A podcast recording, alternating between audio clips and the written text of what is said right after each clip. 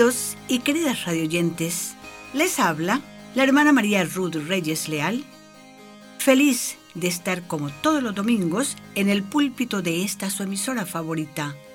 Primero para presentarle el saludo de nuestro director y los ingenieros técnicos. Igualmente, el saludo de mi comunidad, las hijas de San Pablo. Y como siempre, invitándoles a participar de nuestro programa católico internacional Jesús en mi vida diaria, que tiene como objetivo de que estas sencillas reflexiones en torno a la divina liturgia católica nos ayuden a hacer de Jesús el centro de nuestra vida diaria y así aprender a amar a nuestro prójimo, que es la esencia de nuestra fe cristiana. En una palabra, aprender a amar como Jesús ama a todos, a los buenos porque son buenos, y a los malos, para que algún día se conviertan y sean buenos. Celebramos el domingo vigésimo séptimo del tiempo ordinario del ciclo B. Y el tema en el que convergen las tres lecturas de la liturgia de hoy, incluyendo el Salmo responsorial, es la familia, el matrimonio y su indisolubilidad. Es aquí donde el matrimonio tiene su raíz profunda y sagrada. La primera lectura, tomada del segundo capítulo del libro del Génesis, nos describe ante todo el origen del cosmos y de la vida en este mundo, cuyo autor Yavista, un profundo teólogo y un excelente catequista, nos presenta con una página llena de colorido y de verdades teológicas la creación de la primera mujer y la institución del matrimonio, mostrándonos la encantadora imagen de Dios creador, y Adán sumido en un profundo sueño, mientras le saca una costilla con la que forma a la mujer, para presentar a Adán como esposa y compañera, para enseñarnos la igualdad y la dignidad de ambos. Y la segunda lectura está tomada de la carta a los hebreos y que escucharemos durante siete domingos. Esta carta nos presenta la persona de Jesús y su misión con características únicas. Jesús es el Hijo de Dios y su dignidad y grandeza no tienen comparación con ningún otro. Y el Evangelio de hoy presenta el episodio de una controversia con los fariseos sobre el divorcio, que en aquel tiempo favorecía al hombre y discriminaba a la mujer, considerada inferior. Esto implicaba una grande injusticia hacia la mujer. El hombre tenía derecho a repudiar a la propia mujer, pero la mujer no tenía derecho a repudiar al propio marido. Y aquí vienen los fariseos donde Jesús para ver cuál era su posición. Y ya lo veremos dentro de unos momentos. Queridos radioyentes, dispongámonos ahora a hacer nuestro acostumbrado silencio para seguir con el corazón la oración de apertura de nuestro programa. Hoy tenemos la oración por los esposos.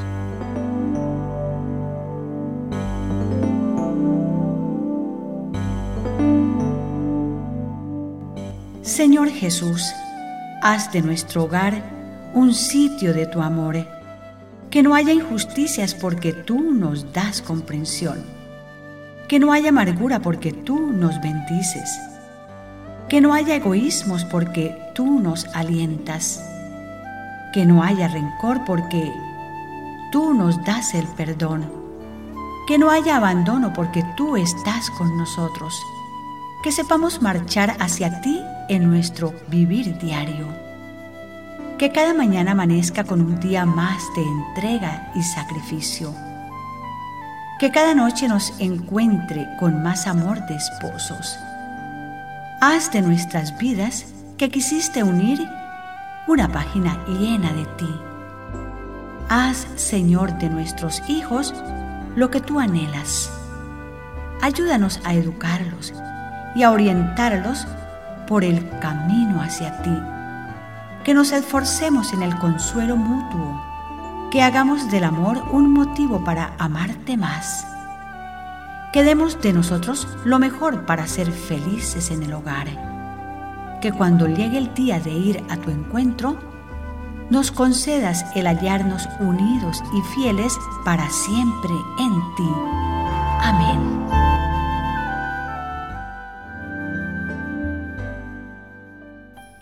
Antes de llegar a la controversia que le presentan los fariseos a Jesús, miremos primero cómo Jesús, situándose en la perspectiva de Dios, les recuerda a los que lo enfrentaban el designio amoroso de Dios Creador. El hombre y la mujer son personas iguales. Ella es esa obra maestra, ese lindo regalo que Dios presenta al hombre y que solo ella lo libera de su incomunicación en el mundo siempre y cuando sea aceptada como igual. Aunque sea carne de su carne, la mujer es ese invento maravilloso de Dios y su dignidad no depende únicamente de la aceptación del hombre, porque fuera de ella nada encuentra el hombre en la creación que lo salve de su soledad y de su incomunicabilidad. El texto bíblico de hoy, tomado del libro del Génesis, comienza así. El Señor Dios se dijo, no está bien que el hombre esté solo. Voy a hacerle alguien como él, que le ayude. Y nosotros podemos decir a la par de las palabras del Señor, no está bien que la mujer esté sola. Voy a hacerle a alguien como ella que le ayude. Y por eso ahí está Adán. La ayuda es mutua, como el respeto, el amor, la fidelidad y todo de común acuerdo, porque han hecho los esposos una alianza de amor un compromiso. Así nos lo canta nuestra querida hermana Glenda de Chile, acompañada de su inseparable guitarra, Alianza de Amor. La pobreza o la riqueza te amaré. En la salud o la enfermedad yo te amaré. En la tristeza o la alegría en la tormenta o en la paz, ante todo y sobre todo te amaré. Tú me amarás, yo te amaré, alianza eterna entre tú y yo. Tú me amarás, yo te amaré, hasta que la muerte nos una más.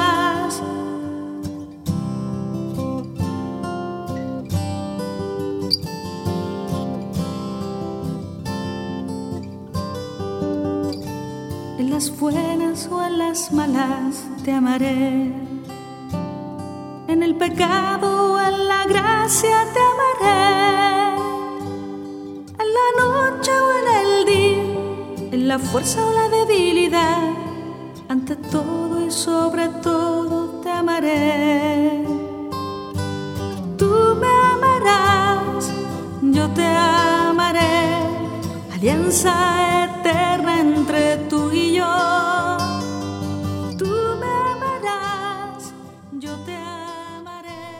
Gracias, hermana Glenda, por interpretarnos el bonito mensaje musical Alianza de Amor.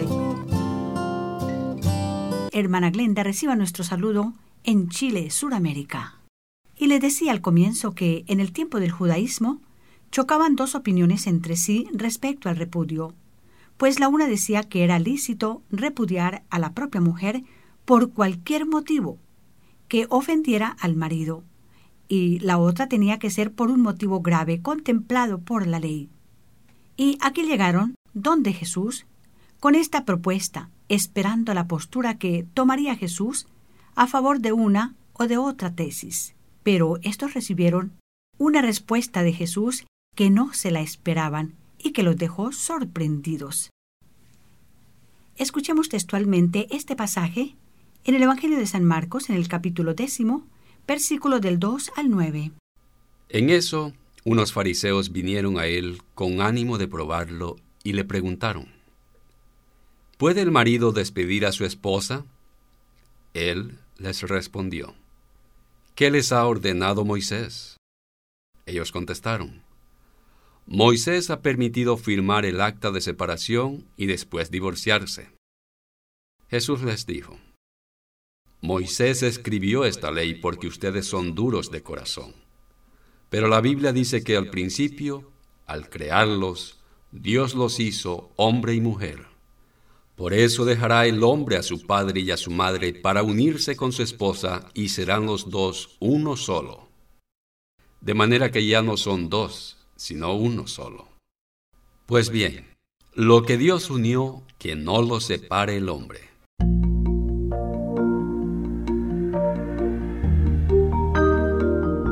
Hemos escuchado cuál es la postura de Jesús y de su iglesia a este respecto.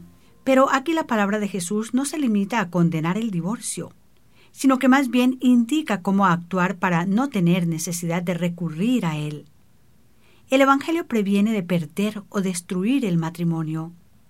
Las pérdidas son inevitables y la vida está hecha de pérdidas continuas.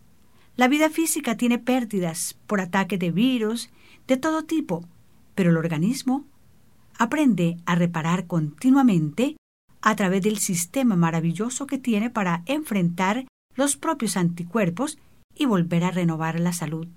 Pues Igualmente se debiera recurrir a estas defensas que atacan la vida del matrimonio. Reparar diariamente, enmendar, remendar. Ya casi ni se usan estas palabras porque todo va siendo desechable. Entonces lo que se rompe o se deteriora ya no se repara ni se remienda, se bota y se consigue o se cambia por otro o por otra. Es urgente, queridos radioyentes, recobrar el arte de reparar y remendar en el matrimonio, y hacerlo rápido antes de que la rotura se haga más grande, y será más difícil reparar. Hay que cortar de raíz e inmediatamente. Es la actitud más sabia, antes de reconocer que ya no hay nada que hacer. Curar los síntomas es más fácil que curar la enfermedad. Entonces, reflexionemos sobre estas palabras de Jesús.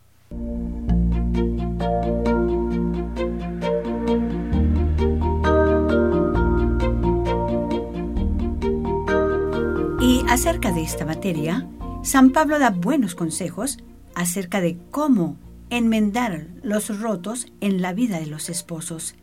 Él dice, si os airáis, no pequéis. No se ponga el sol mientras estéis airados. No deis ocasión al diablo soportaos unos a otros y perdonaos mutuamente. Si alguno tiene queja contra el otro, ayudaos mutuamente a llevar vuestras cargas. Recuerden, queridos radioyentes, las palabras del Génesis hoy. Voy a hacerle a alguien como ella que le ayude, o a alguien como él quien le ayude. En el matrimonio, igual que en la vida espiritual y en la santidad, el secreto es saber siempre volver a comenzar desde el principio, igual como la vida vuelve a comenzar cada mañana y en cada instante, sabiendo que con Dios todo es posible, siempre y cuando lo queramos. Jesús hizo su primer milagro en Cana de Galilea para salvar la felicidad de los dos esposos. Cambió el agua en vino. Al fin, todos estuvieron de acuerdo en decir que el vino servido al final era el mejor. Queridos radioyentes y queridos esposos, Jesús está dispuesto también hoy, si se lo invita, a las propias familias, a las propias bodas, a los propios matrimonios. Él quiere realizar siempre este milagro de hacer que el vino último, el viejo, que es el amor y la unidad tejida durante años, en la madurez de la ancianidad sea mucho mejor que el vino de la primera vez. Y hoy tenemos a nuestra querida amiga y cantante salvadoreña, Inés de Beut. Ella nos interpreta el bonito mensaje original, El vino se acabó. Transforma nuestra agua en vino despierta el amor que se durmió, así como en Cana de Galilea, cuando el vino faltó, María fue y te lo pidió. No tienen vino,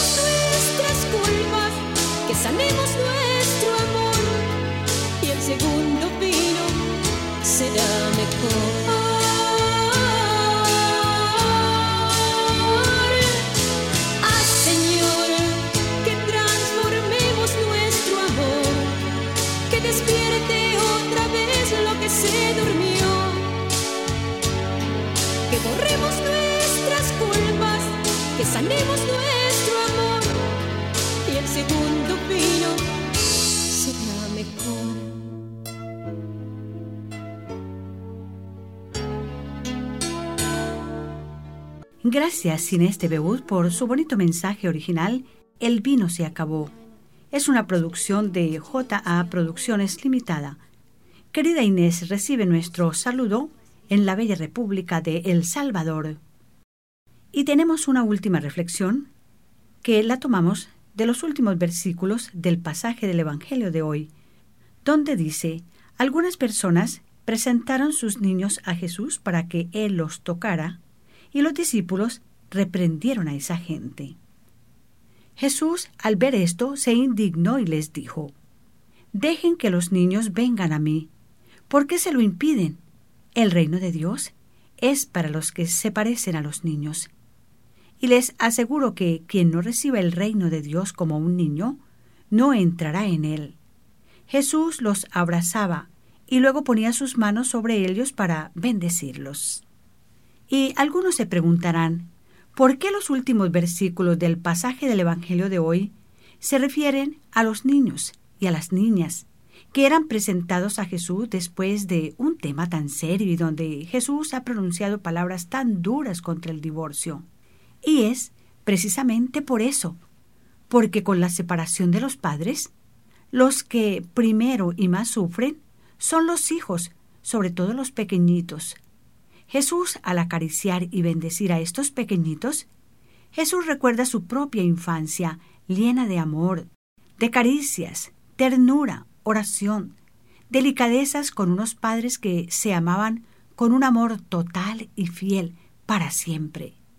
Sí, Jesús se acordaba de su dulce hogar de Nazaret, aquella maravillosa familia que le ayudó a realizarse plenamente como hijo de los hombres compartía con los niños de su tiempo como signos sencillos del reino.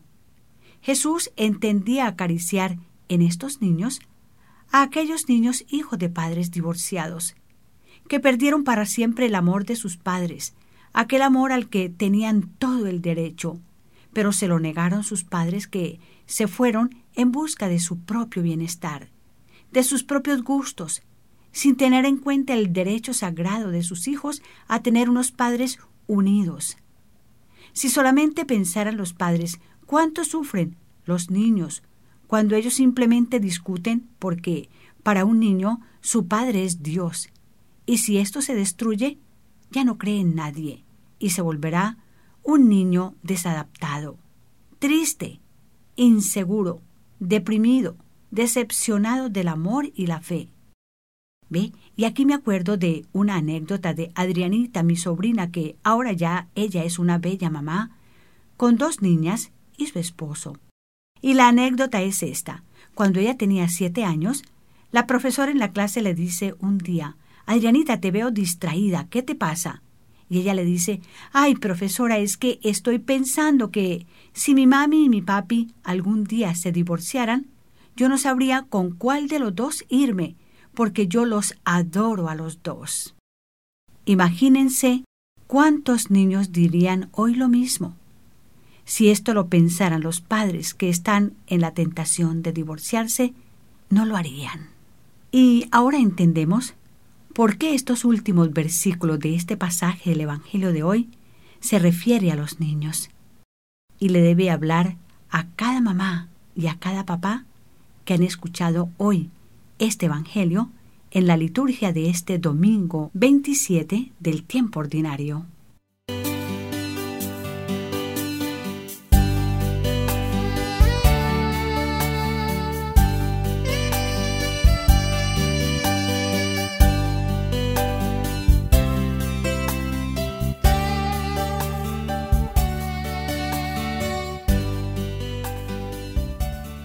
Queridos y queridas radioyentes, las hermanas Paulinas estamos presentando nuestro programa católico internacional Jesús en mi vida diaria. Hoy en el domingo vigésimo séptimo del tiempo ordinario del ciclo B, cuando la liturgia nos habla hoy de la belleza del matrimonio y de la indisolubilidad del mismo, tocando los corazones, sobre todo de los niños. Y a continuación, les recuerdo a los santos de ayer que edifican hoy y que fueron santos porque supieron vivir con corazón de niño y que la iglesia celebra en esta semana.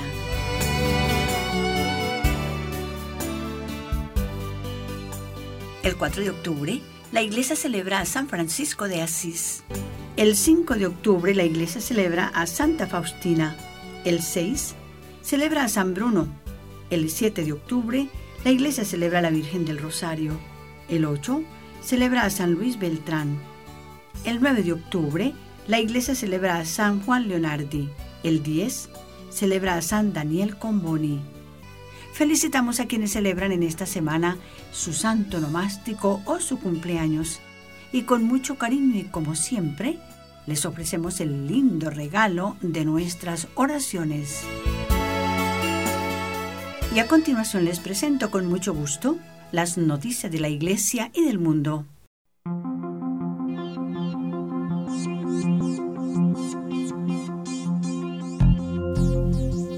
Tres hermanos se ordenaron sacerdotes en la misma ceremonia. En un evento tremendamente poco común, tres hermanos se ordenaron sacerdote en la misma ceremonia en la región de Mindanao, Filipinas. Jesse, Jestoni y Gerson Avenido. Son tres hermanos que se ordenaron sacerdotes el pasado 8 de septiembre en la Catedral Metropolitana de San Agustín en la ciudad de Cagayán de Oro, en la región de Mindanao, Filipinas. Los tres hermanos son miembros de la congregación del Sagrado Estigma de nuestro Señor Jesucristo. El padre de los recién ordenados es granjero y guarda de seguridad, mientras que la madre es ama de casa. Es una bendición tener sacerdotes en la familia, pero tres en especial, dijeron los padres. Aunque fueron ordenados juntos, el camino de los tres hermanos ha venido al sacerdocio fue separado. El mayor Jesse, de 30 años, entró al seminario en el año 2008. Le siguió Gestonie, de 29 años, y Gerson, de 28, en el año 2010. Antes de entrar en el seminario, Jesse comenzó formación para ser ingeniero electrónico. Gestonie quería ser profesor y Gerson soñaba con ser doctor. Nosotros no venimos de una familia rica en dinero, pero rica en amor al Señor y a su iglesia, aseguró el padre Jesse, ha venido tras la ceremonia de ordenación. Y hasta aquí las noticias de la iglesia y del mundo, por gentileza de la redacción Así Prensa.